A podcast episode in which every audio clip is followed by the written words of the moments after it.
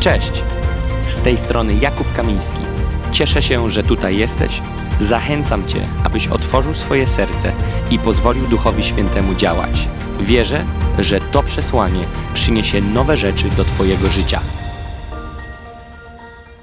Nie wiem, czy zauważyliście, na czym skupione są wszystkie wydarzenia Nations on Fire. No i teraz w was powinno się zrodzić pytanie, ale Jakub, o których mówisz spotkaniach? Mówisz o waszej działalności lokalnej? Mówisz o kościele, który macie? Mówisz o piątkach, wieczorach uwielbienia? Czy mówisz o konferencjach, bo już się nam to wszystko pokręciło w głowach? Więc ja czuję się zobowiązany, żeby też wy, wyjaśnić pewną ważną rzecz, którą może jeszcze nie wszyscy załapali, o co w tym wszystkim chodzi. I to nie jest ogłoszenie, to jest część przesłania, które jest dzisiaj. Now Church jest czymś innym niż Nations on Fire, służba ogólnopolska i międzynarodowa. No, podobna kadra jest na pokładzie, ale Now Church, czyli Kościół Nations on Fire, jest czymś innym i ma inne, podobne, ale różniące się w niektórych aspektach cele niż globalna służba Nations on Fire. Ok, ja, ja jeszcze bardziej wam to wyjaśnię. Prawnie to jest fundacja, ok? Nations on Fire. Prawnie to musi się jakoś yy, wziąć. To nie jest spółka, to, jest, to nie jest firma, to jest fundacja. Prawnie tak to chodziło. To nie jest związek wyznaniowy, to jest fundacja. I fundacja nie była za bardzo moc, za mocno e, zdefiniowana. Ona po prostu musiała powstać, wtedy tak myśleliśmy, dlatego że musieliśmy mieć jakiś podmiot, na który są podpisywane umowy, rozumiecie? Więc powstała dlatego 4 lata temu, w listopadzie 2017 roku, oficjalnie powstał twór Nations on Fire. Zmuszeni byliśmy to stworzyć, ale o nazwę się pytaliśmy. Nie ludzi, nie ankieta na Facebooku, ale prezesa. I prezes powiedział Nations on Fire. Narody w ogniu. Tak się to nazywa. Nazywało się to Narody w ogniu po polsku, ale przebranżowiliśmy to i w papierach już nie ma Narody w ogniu, jest Nations on Fire. Narody w ogniu. I jak wiecie, ja kiedyś byłem, mieszkałem w Gołdapi i w Gołdapi byłem częścią kościoła, w którym pastorami są dalej moi rodzice. I my po Polsce jeździliśmy po świecie, po różnych kontynentach i, i robiliśmy spotkania.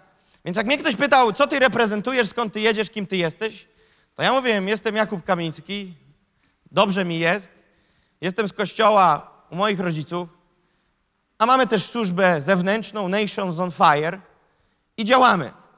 Eventy, które były robione w Polsce przez nas, kiedy my byliśmy organizatorami, były robione przez Nations on Fire. No ale przyszedł ten moment, kiedy w kwietniu 2020 roku przyjechaliśmy do Warszawy. Na Boże wezwanie. To jest, dwie ręce daję za to uciąć. Na Boże wezwanie. I oprócz tego, że ta służba, która już była, znalazła bazę w Warszawie, to dodatkowo, nie w zamian, dodatkowo powstał twór Nations on Fire Church, czyli Kościół. Dlatego, że służba musi być powiązana z jakimś kościołem i ja nie planowałem otwierać kościoła, ale co was to obchodzi, co ja myślałem? Więc ja zarzekałem się w Gołdapi, że ja zostanę w Gołdapi, bo mi było oprócz tego, że dobrze, no i to się zasiedziałem i, i generalnie to była fajna baza, że jak wracasz, to lądujesz i jest wszystko cacy. Najczystsze powietrze w Polsce. Jak nie wierzycie, to sprawdźcie na Google, wpiszcie najczystsze powietrze w Polsce, gdzie i wyskoczy wam Gołdap. To wam gwarantuję. Więc tam sobie mieszkałem, ale Bóg nas wezwał do Warszawy. I kiedy przyjechaliśmy do Warszawy, to tak jak mówię, te zadanie nie było najłatwiejsze. Dlatego, że oprócz tego, tak jak mówię, że zjechało to, co już było, więc to nie wymagało żadnej zmiany, to po prostu osiadło w Warszawie. Dodatkowo powstał twór Kościół. I teraz bardzo ważna rzecz. To, co Kościół, to lokalne, które ma wielkie marzenia, ale to działa jak Kościół lokalny. To ma wszystkie znamiona na niebie i ziemi, podpowiada, działa jak Kościół lokalny. Jest tam główny lider, jest kolejny drugi lider, są liderzy kolejni, są grupy, e, są członkowie kościoła, są tematy, rozmawiamy, rozważamy, dzia- dzieje się. Ale ja nie o tym, ja tylko chcę powiedzieć, że to jest. Natomiast wy nie jesteście dzisiaj na spotkaniu Nations on Fire Church. To nie jest spotkanie Now Church. To nie, to nie jest kościół zorganizował konferencję. Nie. To jest z ramienia tej służby ogólnopolskiej, która robi eventy w Polsce i za granicą, z tej pierwszej, która była już kiedyś. Kojarzycie? To nie bez powodu wam mówię. I teraz dlaczego ja o tym mówię i dlaczego to jest częścią tego przesłania? Co najbardziej na sercu i jaka wizja jest Nations on Fire? To jest bardzo ważne, bo przyjeżdżacie, podpinacie się pod to, musicie wiedzieć, dokąd to płynie. Dobrze jest wiedzieć, na jakim statku jesteście i gdzie on zmierza, żeby się nie obudzić gdzieś, gdzie nie chcecie. Więc po pierwsze, co chcę, żebyście wiedzieli, Nations on Fire nie ma zamiaru łowić perełek do Nations on Fire Church. Ok? To jest pierwsza sprawa, która jest bardzo ważna. Druga sprawa jest taka, że służba Nations on Fire ma w sercu i w wizji narody. Wśród narodów jest naród polski. I ten jest na tapecie najbardziej. Więc Nations on Fire, czyli narody, więc sama nazwa tego tworu już mówi nam, do kogo zmierzamy, do narodów, ale chcemy, żeby te narody były w czym? W ogniu. W jakim ogniu? Bożym ogniu. To nie jest tylko jakiś taki tekst, który fajnie brzmi. To ma za sobą przesłanie. Narody w ogniu. I teraz, zanim będziemy rozmawiać o narodach, będziemy rozmawiać o jednym z narodów, którym jest Polska. Więc służba Nations on Fire ma ogromnie w sercu Polskę. Ale teraz będziemy filtr zawężać. Ten lej będziemy zawężać, bo tak brzmi, no mamy w sercu Polskę, no. A ja mam Chiny. Rozumiecie, tak za bardzo ogólnikowo. Więc zwężajmy ten filtr, zwężajmy ten lej. Jaka jest strategia? No, chcemy Polskę, ale co wy chcecie? Co, co, co chcesz dla tej Polski? Żeby euro weszło, czy co? Nie, nie, nie. Chcemy, aby Polska była w ogniu. Chcemy, aby Polska była zbawiona.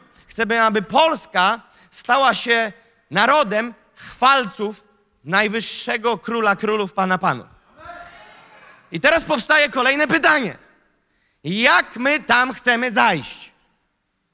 Będzie se gdybać i na papierze, papier wszystko przyjmie.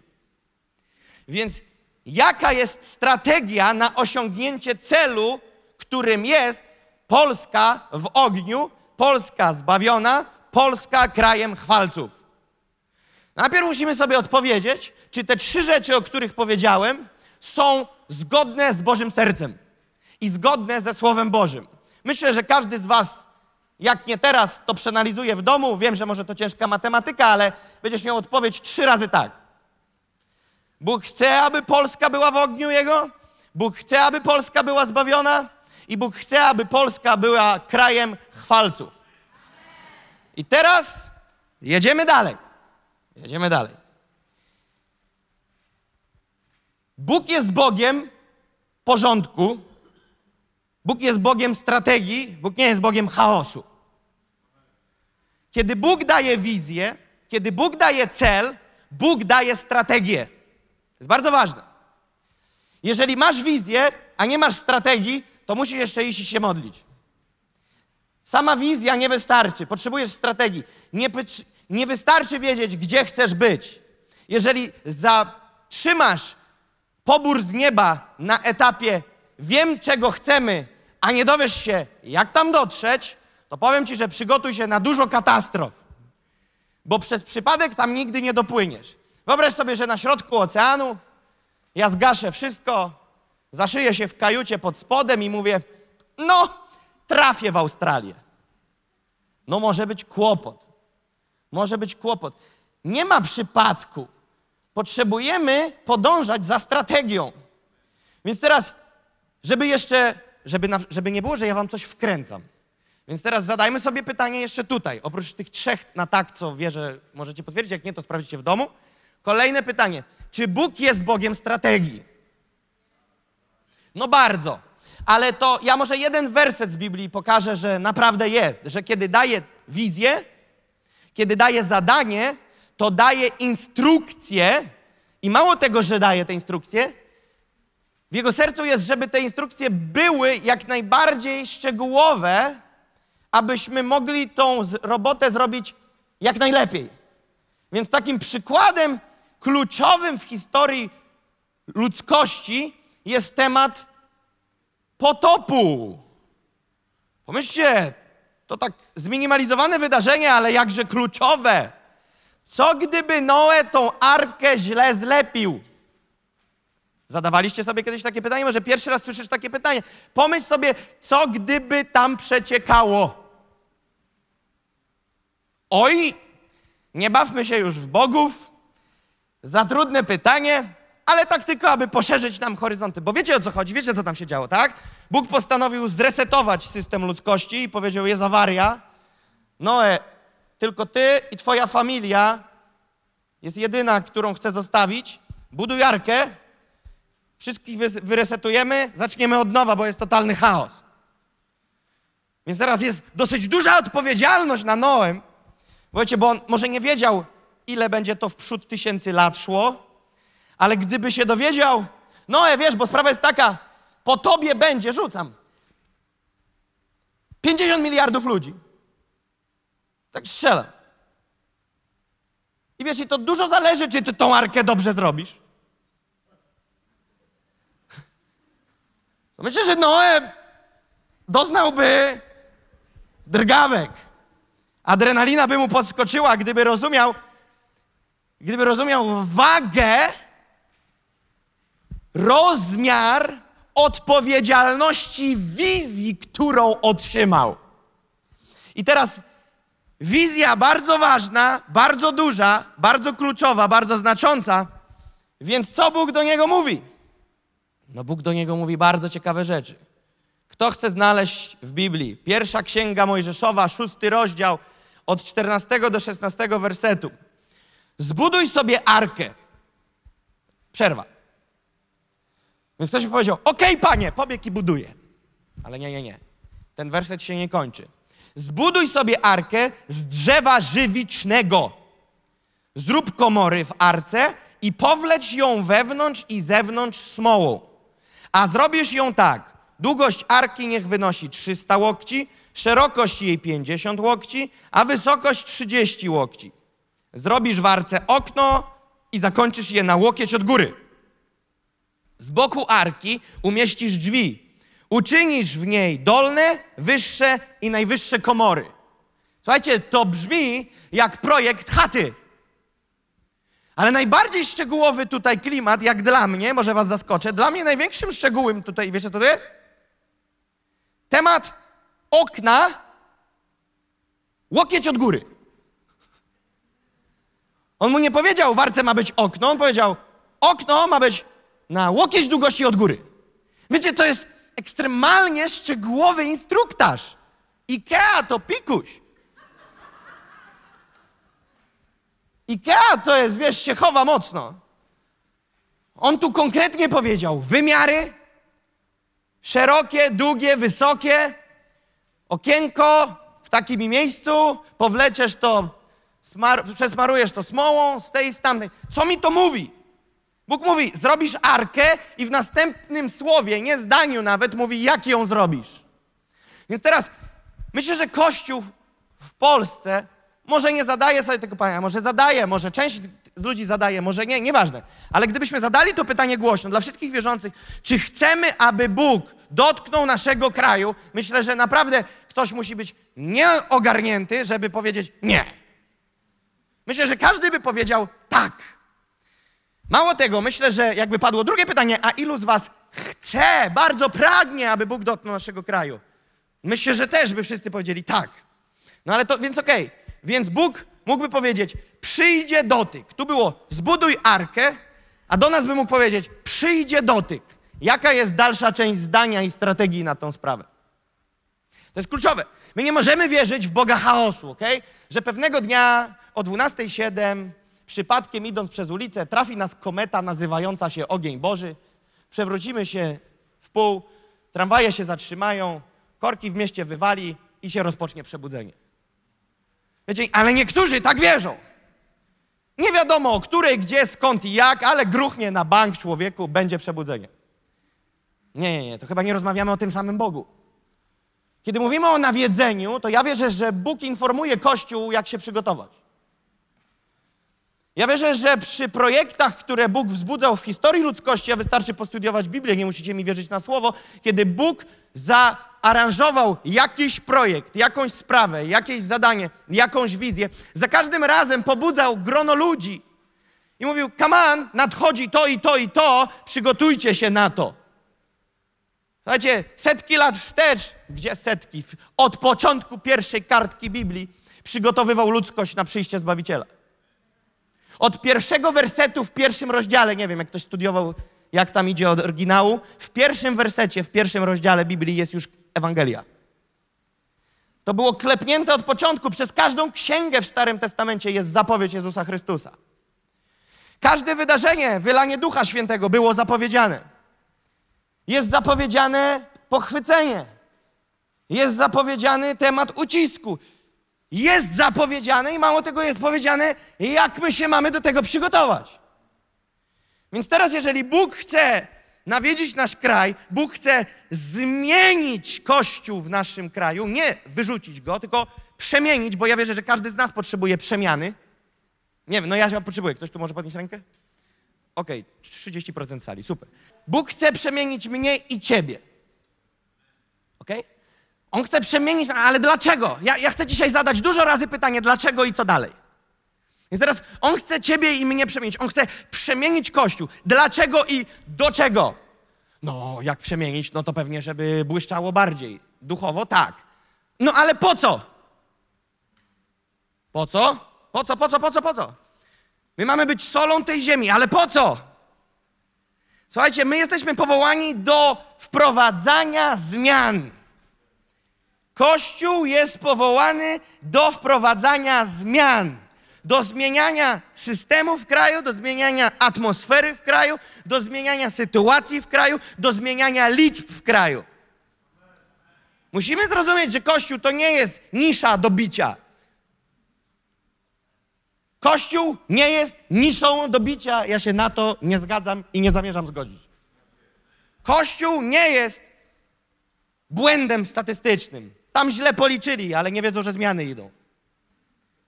Kościół jest powołany do tego, że jako oblubienica, jako ciało Jezusa Chrystusa, jesteśmy predatorami, którzy pozmieniają ten kraj. Amen? Ale teraz uwaga. Przemienieni, by przemieniać innych. Pamiętacie? Tak? Więc w jaki sposób my chcemy dostąpić przemiany i w jaki sposób chcemy nieść przemianę innym? Zaczyna się robić trudno, nie? Trudne pytania. Po to je stawiam celowo, żeby zmusić nas do myślenia. Sprawdzić, czy my kapujemy z strategią, czy dochodzimy już powoli tymi pytaniami do miejsca, w którym ty, ja chyba lecę na oślep. I teraz, tak, podoba mi się pastorze, przemieniony, by przemieniać innych. Czad! Mi się to podoba w pył. Tylko, że ja kiedyś zadałem sobie pytanie, co to znaczy. Co to znaczy, ja przem... no przemieniony wiem, no ale, poczekaj, ale jak ty chcesz doprowadzić, jak ty chcesz iść przez tą przemianę, co cię będzie, no Pan Bóg mnie będzie przemieniał. Okej, okay. pogłębiajmy trudne pytania. Jak On cię będzie przemieniał? No ja chcę cię, przy... ja chcę cię dzisiaj naprawdę zimpulsować do myślenia. Pan Bóg mnie przemieni, ok? Powiedz mi jak, bo niektórzy już od 30 lat to, to proszą i nic. A? Dzieje się impreza, co? Więc, no Pan Bóg, Pan Bóg, no to chyba Jakub, no chyba nie powiesz mi, że ktoś inny. No pewnie, że nie, no Pan Bóg. Ale jak On to zrobi? Teraz, osobiście jako Bóg Ojciec? Czy przez swego Syna Jezusa Chrystusa? Czy przez Ducha Świętego? Czy przez aniołów, których pośle? Haha, się robi im ciekawie, co? No, przez kogo mnie i ciebie przemieni? Jak dojdzie do tej przemiany? No wiesz, no, mm, no, no, no właśnie, no. Widzicie? My musimy stać się tytanami wiary, świadomi, kumatymi, dojrzałymi, o co kaman, a nie lecieć na oślep. Więc teraz jak on nas przemieni? Nie mówię tu o informacji o przemianie, nie mówię tu o wersetów na przemianę. Nie mówię tutaj o doktrynie, mówię tu o praktycznym wymiarze i realnym wpływie Boga na ciebie, że ty jesteś przemieniony. Prawdziwe doświadczenie Boga przemienia ludzi. Byliśmy kiedyś w pewnym kraju, nieważne kiedy i gdzie, było spotkanie tak zwane obiadowe z liderami różnymi, pastorami. Oni mnie pytali o tą moją historię, jak to wyszło, że ja się nawróciłem, jak moi rodzice przeżyli te 10 lat i tak dalej, i tak dalej. Jak tam moja mama przeżyła te, te katorgi, jak się tata przygotowywał do kościoła, skoro ja leciałem tak i w ogóle. I zapytali mnie, czy ja utrzymuję kontakt teraz z ludźmi e, ze świata, czy nie. Ja im powiedziałem takie zdanie, słuchajcie, ja, ja po nawróceniu, to ja tylko starałem się im powiedzieć Ewangelię, i tyle, ja nie mam już z nimi żadnego jednego tematu do rozmów, ja już nie mam o czym z nimi rozmawiać. I wtedy oni do mnie powiedzieli: O, ożyli jak nigdy. O, to właśnie to powiedz naszym młodym ludziom w naszym kraju. A ja mówię: Poczekaj, poczekaj, poczekaj, bo, bo ja chcę wam coś powiedzieć, ok? I powiedziałem im tak: Do około 15 roku życia, ich życia, możecie ich trzymać w tak zwanym zamordyzmie czyli old school, twarda łapa, obroża i utrzymasz młodego. Ale uważaj, bo jak palnie mu osiemnastka, to wystrzeli dalej niż twoje fajerwerki na torcie. Możesz go zachęcać do życia z Bogiem, możesz go uczyć wartości i do tego zachęcam, ale powiedziałem, wy dobrze rozumiem, oczekujecie ode mnie, żebym ja im powiedział, hej, urwijcie wszystkie kontakty ze światem i myślicie, że oni to zrobią? Nie zrobią tego, bo powiedziałem im, jedyne co może sprawić, że oni to zrobią, to poczują, że oni już tego mało tego, że nie potrzebują, ale nie chcą, bo działają na innych falach, a żeby działać na innych falach, to trzeba się zainstalować w Królestwie Światłości, poczuć trochę namaszczenia i zrozumieć, że to wszystko to jedne wielkie G. I oni tak patrzą. Ja mówię, no, jedyne, co może doprowadzić takiego młodego waszego syna do tego, że nie poleci w świat, to to, że finalnie to on podejmie własną decyzję, że chce, że pragnie Boga i mało tego, nie wystarczy to jeszcze, musi go spotkać. Bo jeżeli go nie spotka, to się nic nie wydarzyło i ta teoria stanie się fikcyjna w jego życiu i on to prędzej czy później opuści. I teraz uwaga, analogicznie do mnie i do ciebie, to co przemienia mnie i ciebie, to co przemienia mnie przez ten cały dzień, to co przemienia mnie wczoraj, to co mnie przemieni jutro, daj Panie Boże, to on sam, ale mówię o realnym wymiarze spotkania z Panem. Okay? Ten prawdziwy dotyk Boży. Nie informacja o dotyku, nie doktryna o dotyku, nie werset o dotyku, a dotyk. I teraz uwaga, więc zawężamy lejek coraz bardziej. Więc skoro prawdziwy dotyk Boga, dotyk Jego, interakcja z Nim, uwolnienie rzeczy z z nieba nade mną, nad tobą, tak jak pastor Arek głosił o tej kobiecie, która dotknęła się kraju jego siaty i jest napisane, uszła moc, została uwolniona moc, poszła, poszedł przepływ. To, co było w Jezusie, poszło w nią i została uzdrowiona. Jak dojść do tego miejsca, że jesteś taką kobietą i spotykasz Jezusa w taki sposób, i nie mówię teraz w kontekście uzdrowienia, tylko w kontekście realności Boga w Twoim życiu w tym wymiarze, że to schodzi i jest te poszło. Teraz chciałem Wam powiedzieć coś. Ja byłem uzależniony totalnie od hazardu, ok? Po uszy w tym umoczony byłem.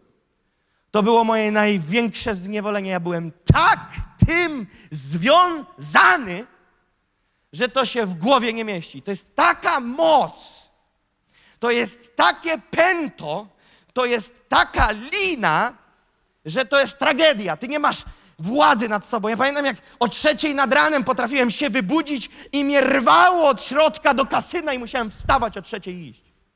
W środku nocy. Zniewolenie. I wiecie, że jak ktoś wchodzi w hazard, to naprawdę trzeba cudów, żeby się z tego uwolnił tak na stałe, żeby był wolny. I wolny to nie znaczy, że go będą paralizatorem klepać po głowie, jak będzie wchodził do kasyna, tylko wolny, że jak zobaczy kasyno, to powie, nie potrzebuje. I teraz ja naprawdę próbowałem z tego się uwolnić sam. Jaja, strusie. Ja czytałem poradniki. Jak? Nie jak się wyleczyć, jak sobie postawić blokady, żeby tam nie dotrzeć. No wykręcisz jakiś numer taki, że cię wprowadzą na czarną listę, wtedy cię nie wpuszczą do kasyna. No to powykręcałem, to zacząłem wchodzić na inny dowód, rozumiecie? Nie zatrzymasz się. Po prostu pchacie. I od kilku innych rzeczy byłem uzależniony. Od sześciu lat nie jestem. Ale wiesz dlaczego? Coś się wydarzyło. Doświadczyłem żywego dotyku Boga. I teraz uwaga. I wcale nie błagałem na kolanach, aby zabrał ode mnie parcie na hazard. To jest, to jest bardzo ważne. Spotkanie z Nim, spotkanie z Nim odcięło ode mnie te wszystkie smrody. Chcę powiedzieć wam coś. Wielu ludzi pyta mnie, młodych, starych, starszych, młodszych, pyta mnie, zadaje mi takie pytanie. Jakub, jak wygrać z grzechem? I pierwsze, co chcę powiedzieć, to super, że tak planujesz. To już jest dobrze, bo niektórzy nie zamierzają, niektórzy ahoj, przygodo. Więc to już jest dobrze, jak planujesz wygrać z grzechem. I jest to bardzo fajne pytanie, jak wygrać z grzechem? Jak wygrać z nieczystością seksualną? Jak wygrać z pornografią? Jak wygrać z masturbacją? Oj, Jakub, jak ty odważnie dziś mówisz. Jak wygrać z cudzołożeniem? Jak wygrać z alkoholem? Jak wygrać z narkotykami? Jak wygrać z problemami wszelkimi jakimikolwiek zniewoleniami? Powiem ci z mojego życia, okej? Nie z czyjegoś innego.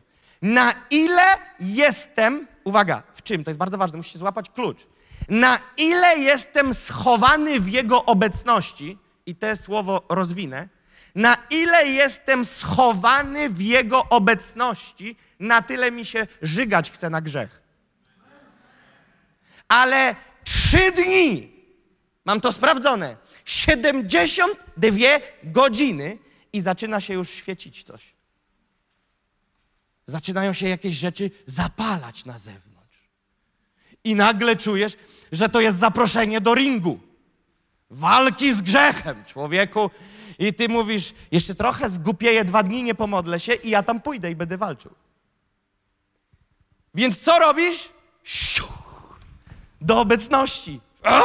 I wtedy wychodzisz, o, już nie świeci. Chcę wam powiedzieć, to jest banalnie proste, jeśli w Twoim życiu będzie istniało coś, co w ogóle nie powinniśmy rozmawiać, że powinno istnieć, żywe chodzenie z żywym Bogiem. Ja chcę Ci powiedzieć, Ty się wykończysz i, i padniesz trupem, jak nie będzie w Twoim życiu żywego doświadczenia Boga. Ja Ci to gwarantuję, jest po Tobie.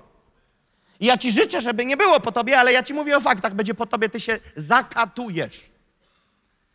Więc teraz to, czego ja i ty potrzebujemy, to nie suchej doktryny, nie kazania entego, tylko ty i ja najbardziej potrzebujemy żywego Boga.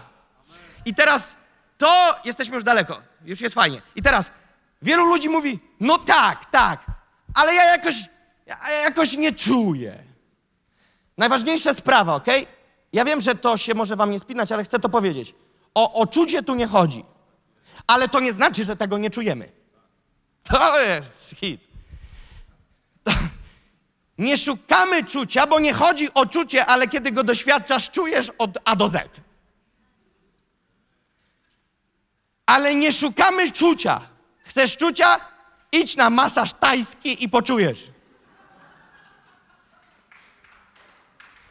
Amen? Więc teraz tu chodzi o to, że my wchodzimy w to, co jest dostępne. Musimy tylko zrozumieć to, co już było mówione przez pastora Arka. On chce, to jest pierwsze zburzenie dużego muru Jerycha warowni w Twoim życiu. On chce.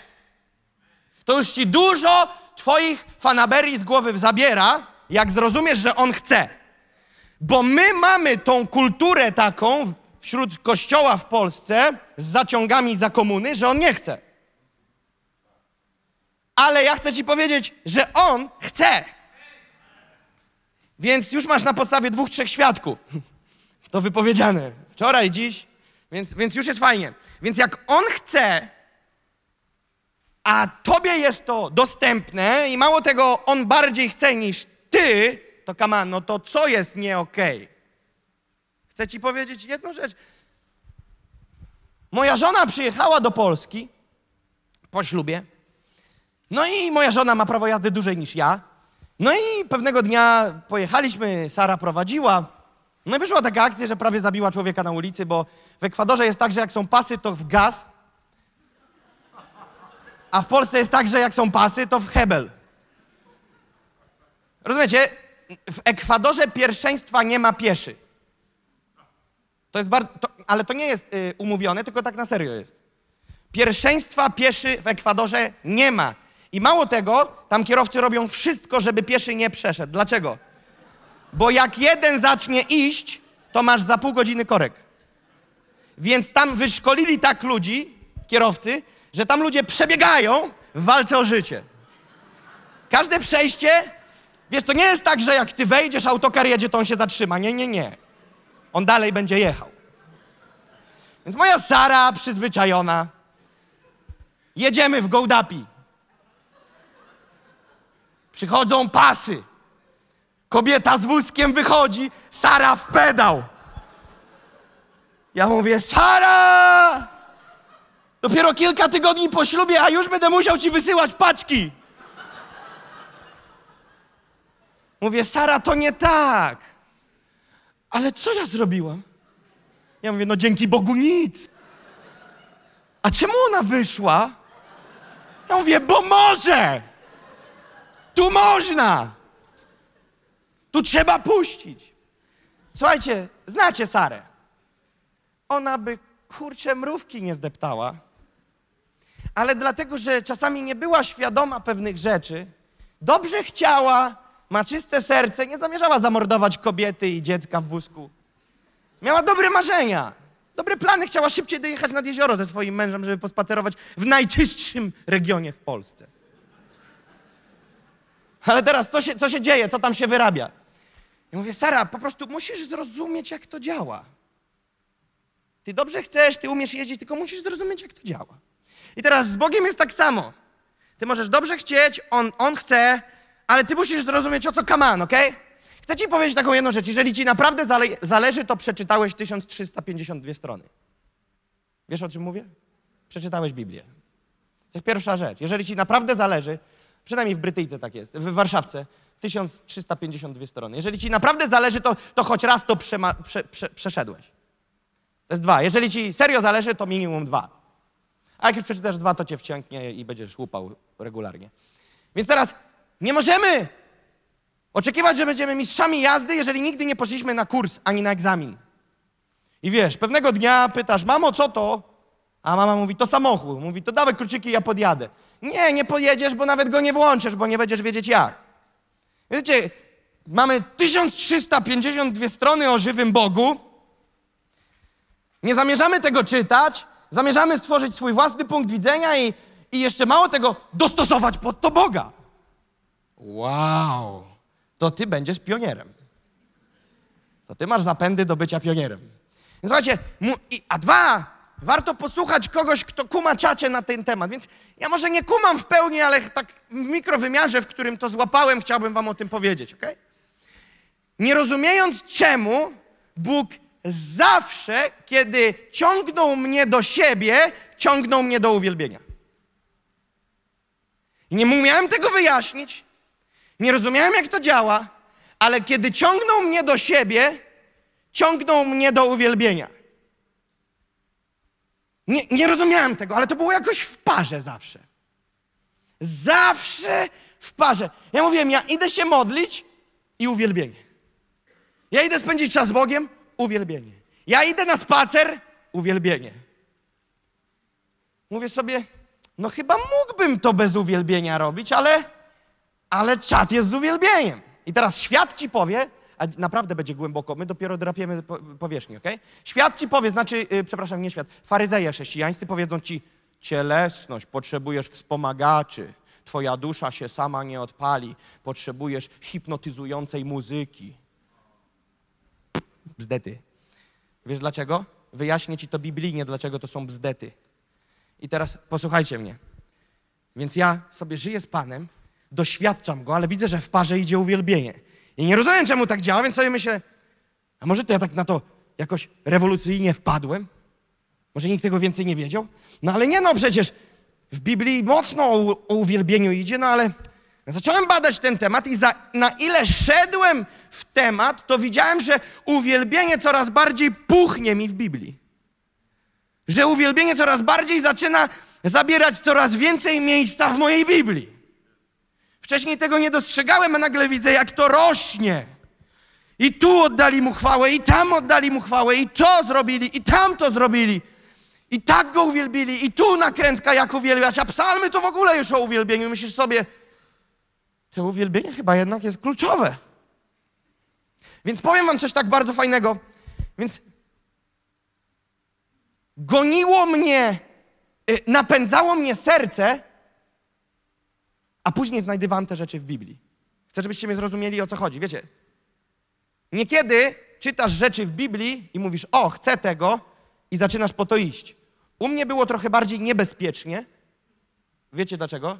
Niebezpiecznie, bo ty coś czujesz, zaczynasz to robić, ale myślisz sobie, czy to biblijne? I później mówisz, Boże, pokaż mi to w Biblii, bo nie chcę wylądować w kosmosie. Ale później dzięki Bogu znajdujesz to. No i pewnego dnia, słuchajcie, to był hit. Zauważyłem, o ja cię, naprawdę, oj, dziś może rąbnąć.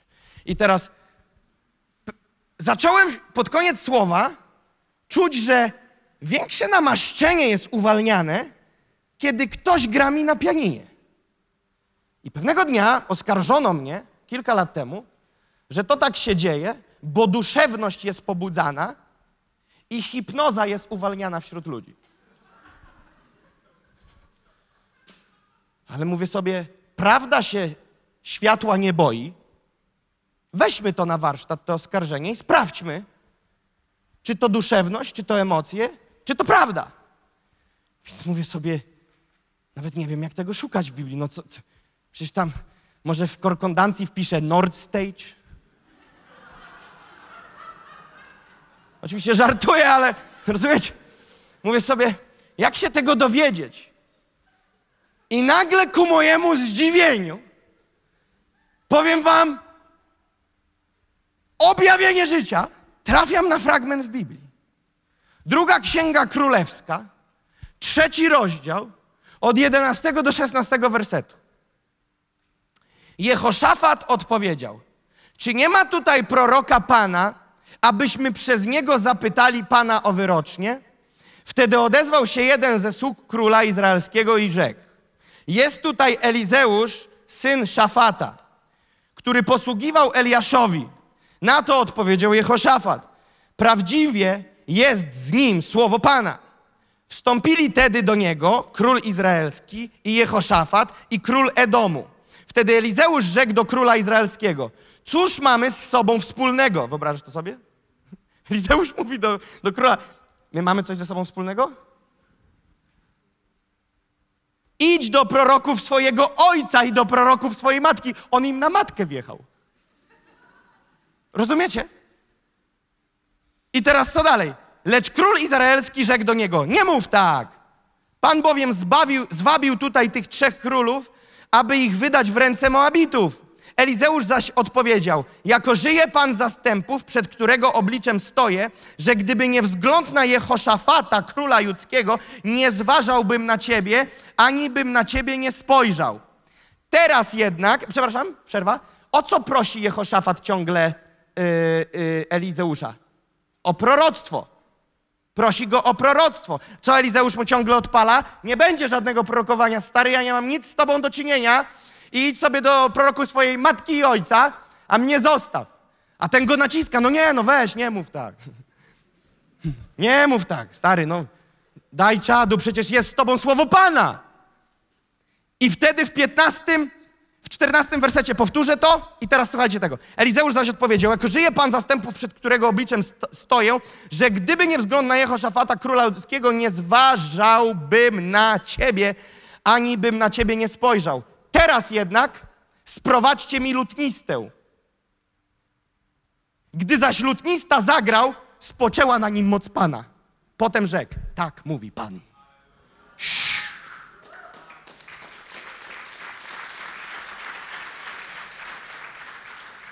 Przed lutnistą ludzie mówią, na Elizeuszu jest namaszczenie, na Elizeuszu, w Elizeuszu jest słowo Pana, prorokuj. Mówi, nie, prorokuj. Elizeusz zmienia zdanie, mówi, będę, przyprowadźcie mi lutnistę. Pierwsze co mówi, a ktoś by mógł powiedzieć, a co ty od lutnisty uzależniony? Ale nie pytaj, stary, bo nie rozumiesz wymiarów ducha. Przyprowadźcie mi lutnistę. I jest powiedziane, kiedy lutnista zagrał, czyli kiedy wydobyły się dźwięki. Jest napisane w Biblii, spoczęła na nim moc Boża. I wtedy powiedział, tak mówi Pan, czyli zaczął prorokować. Teraz proroctwo nie jest na zawołanie, proroctwo jest wtedy, kiedy duch uwalnia z ciebie coś. Nie ma czegoś takiego jak, no poprorokuj mi, nie, no nie. Jeżeli Elizeusz by powiedział tak, ale Boża moc by na niego nie zstąpiła, to on by tam nic nie nastękał. A jeżeli znasz jakichś proroków, którzy mówią, kup mi gofra, a ci poprorokuję, to uwierz mi, że nie prorokuje z Bożego Ducha. Nie ma czegoś takiego. Nie ma proroctw na zawołanie, rozumiecie?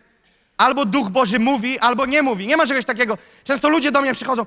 Podobno słyszysz głos Boga, to mi coś powiedz. Ja mówię, stary, powiem ci, jeżeli On mi coś powie, jeżeli On nic nie powie, to ja ci nic nie powiem, bo ja sam jestem tak cienki barsz jak i ty. W Bożym Duchu jest nasza nadzieja. Więc spoczął na nim, spoczęła na nim moc Boża w momencie, kiedy lutnista zagrał. Wyobrażacie to sobie? Więc mówię, wow, to jest jakieś szalone, Duch Boży mnie prowadzi, to jest niebezpieczne, bo jeżeli ja zacznę to źle interpretować, ja chcę znajdywać po, potwierdzenia na to w Słowie. Do czego ja zmierzam, Kościele? Zmierzam do tego, że kiedy przyjechaliśmy do Warszawy, kiedy jechaliśmy do Warszawy, 2020 rok, Bóg 2019 grudzień, rozmawiam z pastorem Dawidem przez telefon. W telefonie jest też jego żona, w telefonie jest też, wtedy jeszcze nie żona, narzeczona. W telefonie był mój brat, bo byłem w Ekwadorze z moją żoną Sarą. Był jeszcze Beniamin, z tego co pamiętam. I tyle. I mówię, Bóg mi dał słowo. Grudzień 2019. Bóg dał mi słowo. Bóg mi powiedział tak. Tak jak użyłem Dawida do sprowadzenia Arki Skrzyni Przymierza do Jerozolimy, a wiecie, co się działo, co Dawid następnie odpalił? 24 worship, uwielbienie. Tak Bóg mi powiedział, tak Ciebie powołuję, abyś pojechał do Warszawy i odpalił miejsce, którego głównym punktem będzie uwielbienie.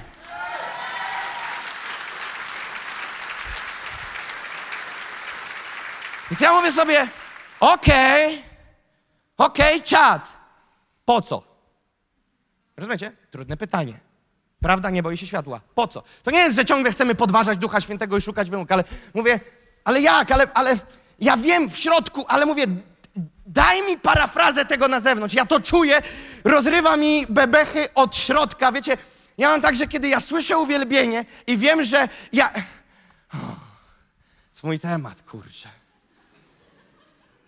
Pewnego dnia, na pewnej, zaraz wrócę do tego, co chciałem mówić. Pewnego dnia na pewnej konferencji pastor, który też miał fioła na punkcie uwielbienia, miał swój zespół, nigdy nie jeździł na usługę, nieważne czy w jego terenie, w jego mieście, czy w jego kraju, czy na jego kontynencie, czy na innym, nigdy nie jeździł z innym zespołem uwielbienia niż z tym swoim. I pewnego dnia na konferencji przywódców i pastorów tysiące ludzi siedzi na hali I pyta, pytali go tam ludzie, dlaczego ty tak gwiazdorzysz, jeździsz ze swoimi i tak dalej. On mówi, to wam pokażę. Zaprosił zespół na scenę i mówi, zagraj coś ładnego, ład, ładnie zagrajcie, ładnie. Widziałem to na własne oczy. Ładnie zagrajcie. No i zagrali naprawdę piękne brzmienie. Okej, okej, stop! Zatrzymał. A teraz zagraj coś innego, ale też pięknego. I wiecie, tam smyczki, w, w, w skrzypeczki, pianinko, tam gitarunia, cytra, dzwoneczek, człowieku. Pięknie. Okej, okay, stop! Daj jeszcze coś innego, też pięknego. Ludzie, wiesz, już tam zaczynają powoli odlatywać, już pięknie jest, tak? Mówi stop, przygotujcie się. A teraz wam coś powiem. I mówi tak, modliliśmy się. Boże, pokaż nam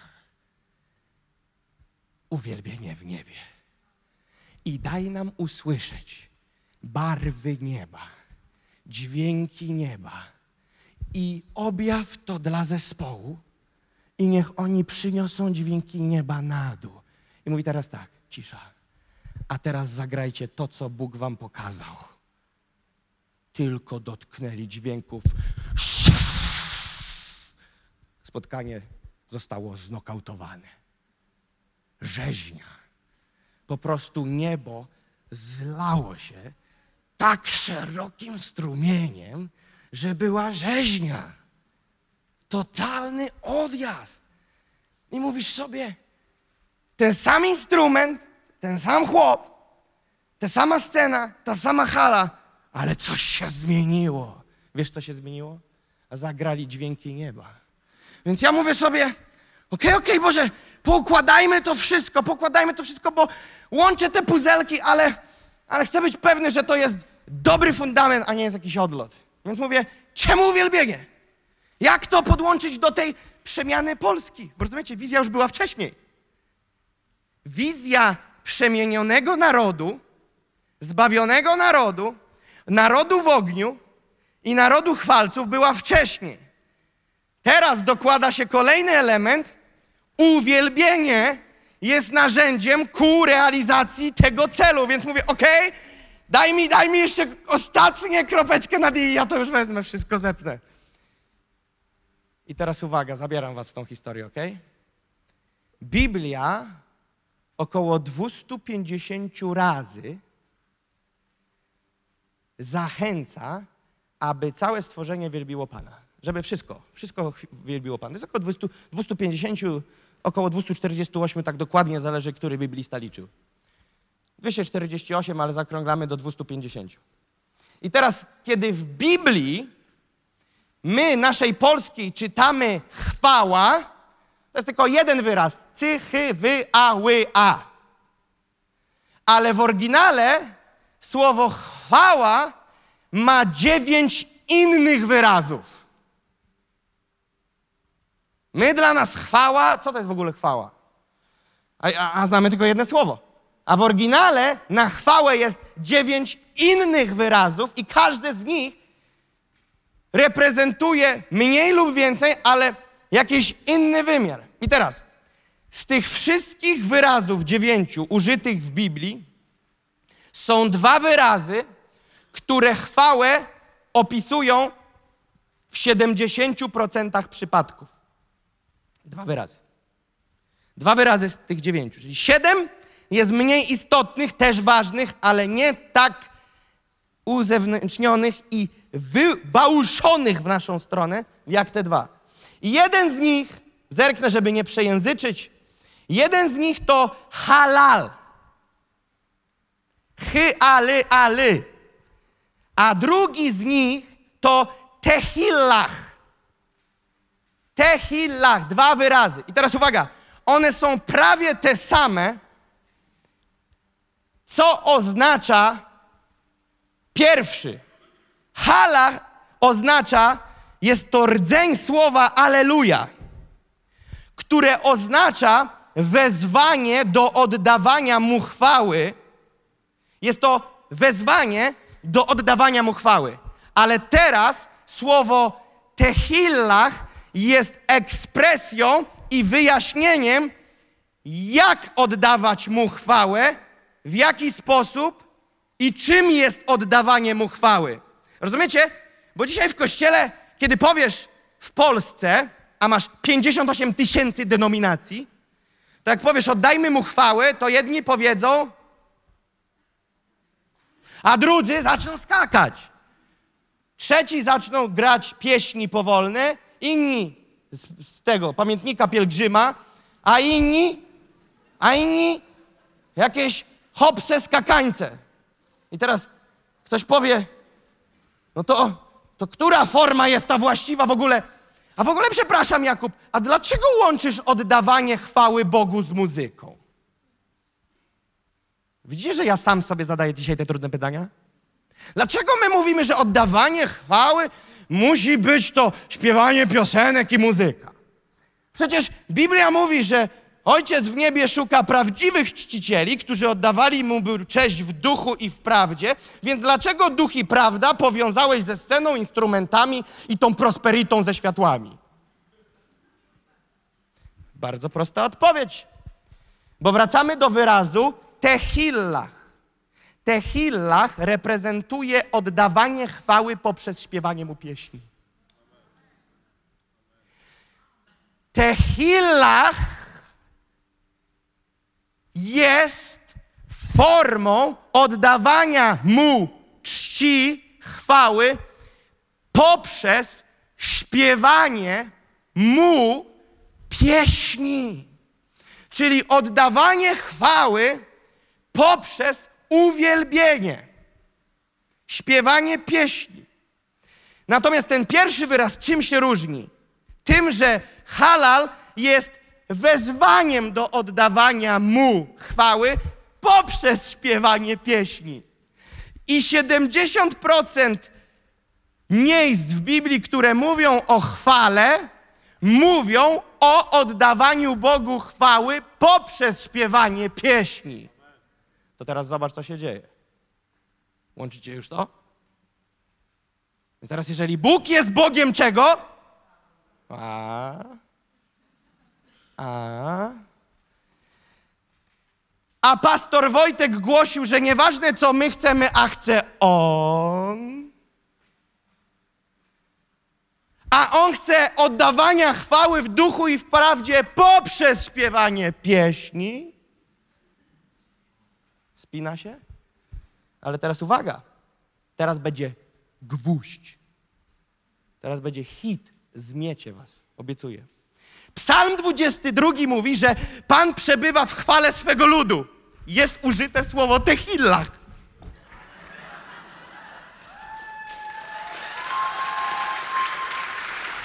Jak sprawdzałem, jaki jest tam wyraz, mówię, Boże, błagam, tehillach. I było. I było. Rozumiecie? Teraz słuch... O! Posłuchajcie. Więc jeżeli Bóg przemienia nas poprzez prawdziwy dotyk. Oj, oj, oj, oj, oj, oj, oj. A mieszka w chwale swego ludu, Tehilla, którym jest oddawanie mu czci w duchu i w prawdzie poprzez pieśni, to dlatego was tu tak ciągnie, bo to jest miejsce uwielbienia i oddania mu chwały poprzez śpiewanie mu pieśni.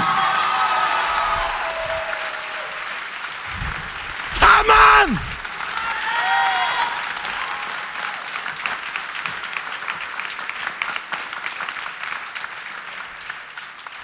Mi głowę rozerwało, jak do tego dotarłem pewnego dnia. Teraz rozumiecie? Teraz dalej, dalej. Bóg jest Bogiem strategii. Bóg daje strategię na przemianę. Ja nie mówię, że to jest jedyna forma. I ja nie mówię, że my jedyni znamy monopol na przemianę kraju. Żeby to było jasne. A teraz uwaga. Bardzo, bardzo, bardzo, bardzo, bardzo, bardzo, bardzo, bardzo ważne. Co mówimy, że czasy poruszeń są czym? Kulą śnieżną, prowadzącą do czego? Do this is our time. Musicie mi uwierzyć, że mnie nie porąbało na, po to, żeby zrobić jakiś this is our time, bo mi nie sprawia przyjemności podpisywanie rachunków na 650 tysięcy za dwa dni. A jak komuś sprawia, to dajcie znać, się zamienimy. To, to, nie, to, to mnie nie napędza. Więc ja nie rozumiałem dlaczego. Ale na samym początku mojej służby, kurczę, tak brzmi wyniośle, przepraszam, ale tak, no, na początku tej przygody z Panem, ja zobaczyłem, że większość moich snów, wizji, marzeń spotykają się cały czas z tym samym obrazkiem w, mojej, w moim sercu, w moich snach, w moich wizjach, w moich marzeniach. Stępującej chwały Bożej, która uderza w tłum i przemienia jest, przemieniony tłum. I ja to widzę od, od kilku lat. I jeden stały obraz, który widzę, to silny, stabilny, dojrzały, rozumiejący chwałę i dźwięki spod tronu zespół, który uwielbia w proroczy sposób. I ja zadaję sobie pytanie w tym śnie, a gdzie tam jestem? A ja odkryłem siebie, że jestem gdzieś tam w rogu, z boczku, taka jest moja pozycja, ale teraz się czuję jak w śnie, bo regularnie to widzę. Rąbię, tajfun namaszczenia, a ja szczęśliwy leżę poskładany pod chwałą i mówię, tak jest, Panie Boże. Więc ja odkryłem, odkryłem, zrozumiałem robotę, którą mamy do zrobienia jako narzędzie Nations on Fire. My mamy wzbudzić ruch prawdziwych chwalców na najwyższym poziomie sercem, emocjami, pasją, marzeniami, wszystkim, co się rusza dla króla chwały. Więc teraz powiem Wam coś. Gdybyście mogli podłączyć mnie do jakiegoś urządzenia, które by wykazało skalę od 0 do 100 i zadalibyście pytanie, które, i, i tej maszyny nie da się oszukać, jak bardzo wierzysz, że this is our time jest kluczowe dla naszego kraju, wywaliłoby rzutnik w powietrze. Prze- wybuchłoby 100. Wiecie dlaczego? Ja was nie nakręcam teraz na event, zrozumcie to. Bóg mi powiedział, a jak ja mówię przed setkami ludzi i w internecie leci do setek ludzi, a mówię, Pan mi powiedział, to albo dostanę piorunem w łeb, albo to jest prawda. Pan mi powiedział, że oczekuje, aby w naszym kraju były zgromadzenia, które wychodzą poza ramy imperiów denominacyjnych i które są zgromadzeniem narodowym, gdzie naród z- zjednacza się w jednym podstawowym celu uwielbieniu Boga.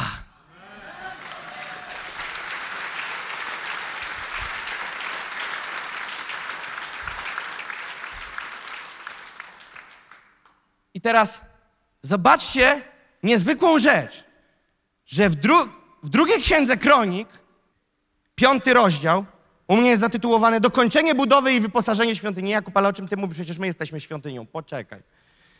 Gdy zakończona została cała robota, jaką Salomon kazał wykonać dla świątyni Pana, sprowadził tam Salomon święte dary swego ojca, Dawida, srebro, złoto i wszystkie przybory i umieścił je w skarbcu świątyni Bożej.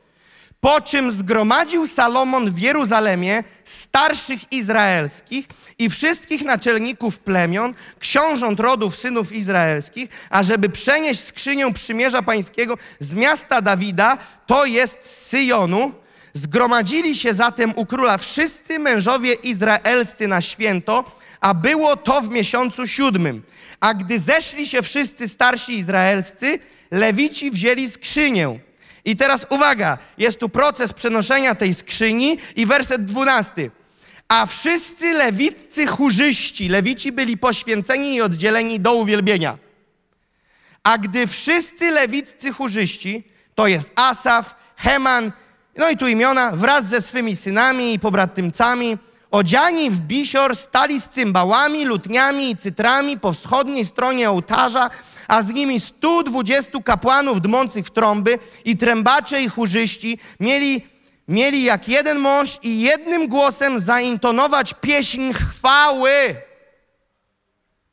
Nie pieśń, pieśń chwały i dziękczynienia Panu.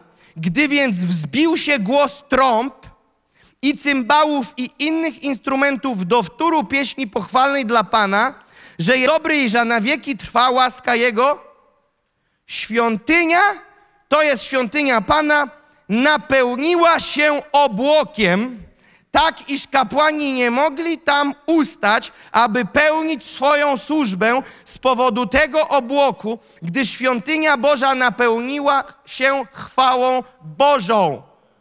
I teraz ktoś mi powie, Jakub, ale przecież my jesteśmy świątynią Bożą i Boży Duch mieszka w nas. Tak, amen i po trzykroć amen. Aczkolwiek jest wymiar dostępny w Nowym Testamencie, w Nowym Przymierzu, dla mnie i dla ciebie tu i teraz, wymiaru manifestacji Bożej chwały.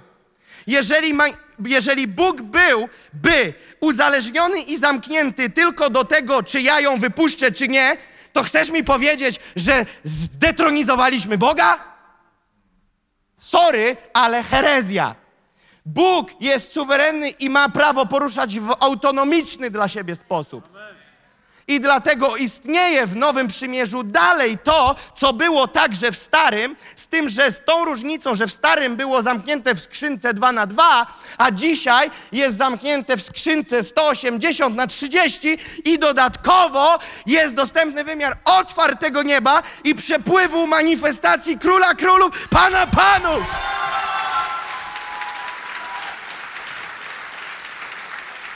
Wszystko, co czytamy w Starym Testamencie, jest pro, proroczym obrazem i zapowiedzią tego, co spotka mnie i ciebie w Nowym Przymierzu i co będzie dostępne.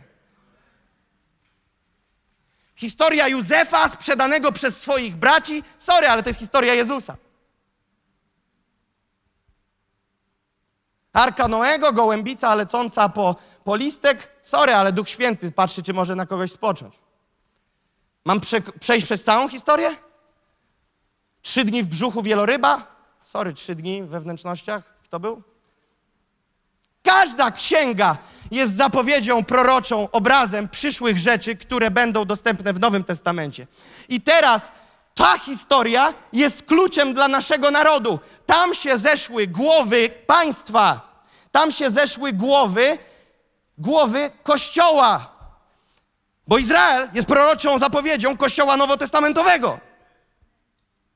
Więc teraz kto tam się zszedł? Same szychy, ale i nie tylko. Cały Izrael. Więc było to poruszenie narodowe. I kiedy się wszyscy zeszli, przyszli razem, wtedy co? Jak zwykle, no co? Uwielbienie. I kiedy podnieśli uwielbienie, co jest? Chwała zeszła. I wtedy co? I nikt nie mógł ustać na nogach. Szkoda, że nie dopisali, że jak padli do tyłu, to zwiedzeni. Bóg aranżował spotkania Kościoła na poziomie narodowym nie raz, nie dwa i nie pięć, kiedy zgromadzał Izraela. Bóg nie raz i nie dwa i nie pięć zgromadzał przywódców. Bóg nie raz, nie dwa i nie pięć podnosił uwielbienie na skalę narodu. Dlaczego? Bo jest to kluczowy moment. Dlaczego? Bo musimy zrozumieć, że w tych miejscach, oprócz tego, że doświadczamy Pana, ugrywane są inne rzeczy. Bóg przypomina nam, przywódcom i każdemu z Was, że nie chodzi o Twoją służbę, nie chodzi o Twój kościółek, nie chodzi o Twoje imperium, nie chodzi o Twój fame, nie chodzi o Twoje lajki na Facebooku, ale chodzi o króla królów, który miażdży system.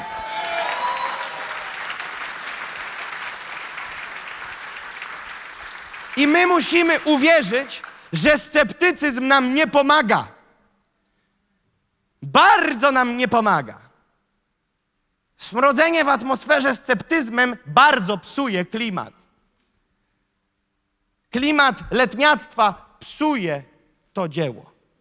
Chcę ci powiedzieć, ile jeszcze dekad zamierzasz wszystkich wszędzie wąchać?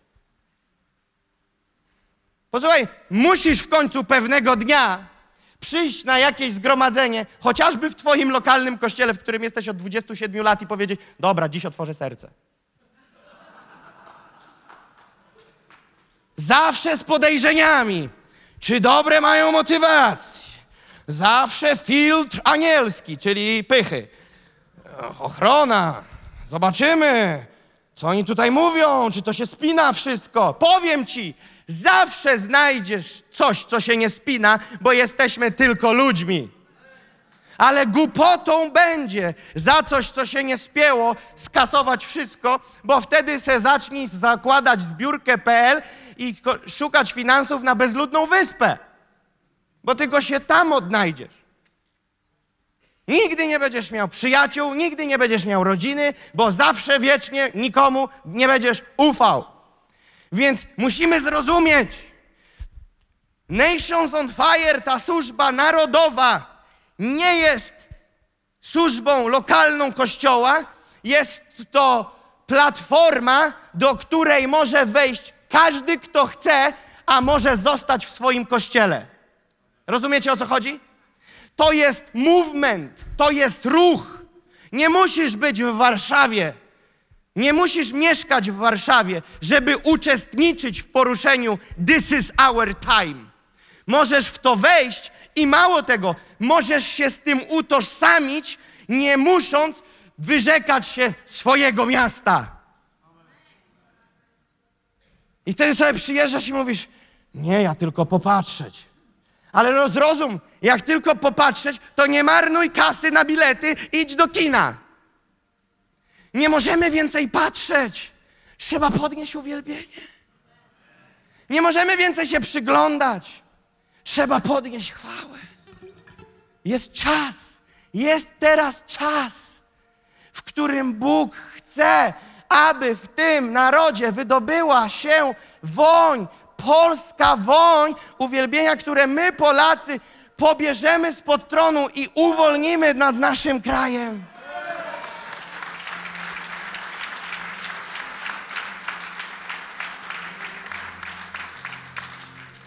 Pewien znany zespół. Dużo ich piosenek gramy. Tutaj byście. No, duży procent repertuaru jest tych zespołów i tak dalej. Nie chcę mówić nazwy. Zostali zaproszeni do Polski pewnego dnia. Nie przyjechali ostatecznie, ale powiedzieli takie słowo. Powiedzieli takie słowo. Musicie zrozumieć, Polacy, jedną rzecz, że nasza pieśń nie zrobi w waszym narodzie tego, co może zrobić pieśń, którą wy jako Polacy odbierzecie spod tronu.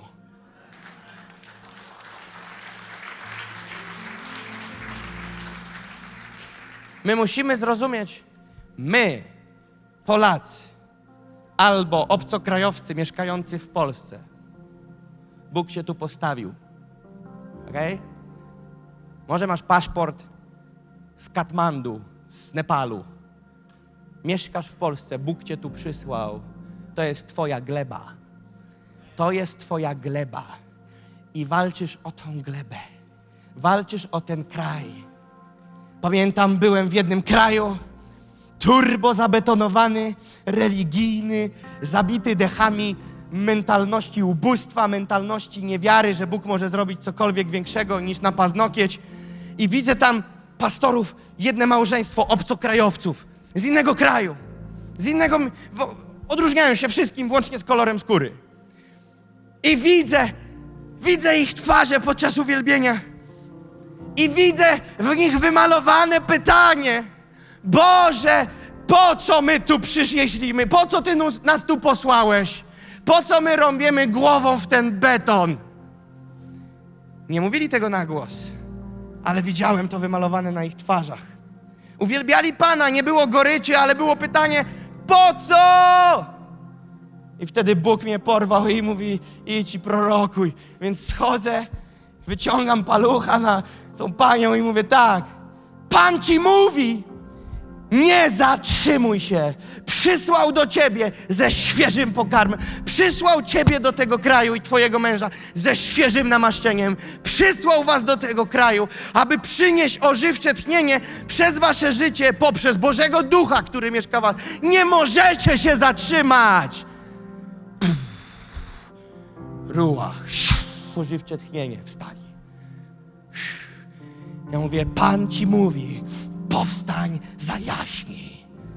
Powstań, zajaśnij. Posłał cię tu do tego miejsca. Powstań, zajaśnij. Ten kraj potrzebuje, mówię do nich, wsparcia z zewnątrz. Nie radzą sobie z własnym bigosem.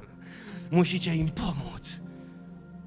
Ja jestem dziś tu, mówię do nich, na chwilę, ale ja stąd jadę, a wy tu mieszkacie. Musicie im pomóc! Dlaczego? Bo Bóg upomina się o narody. I Bóg się dziś upomina o ten naród. Napływ mamy?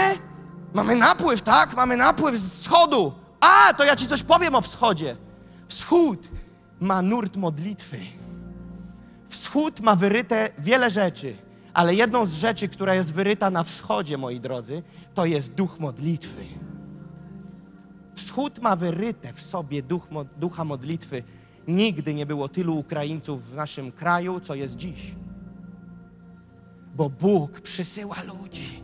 Bóg przysyła ludzi. I tak, niektórzy przyjadą, żeby pojeździć na Uberze i wrócą, ale Bóg przysyła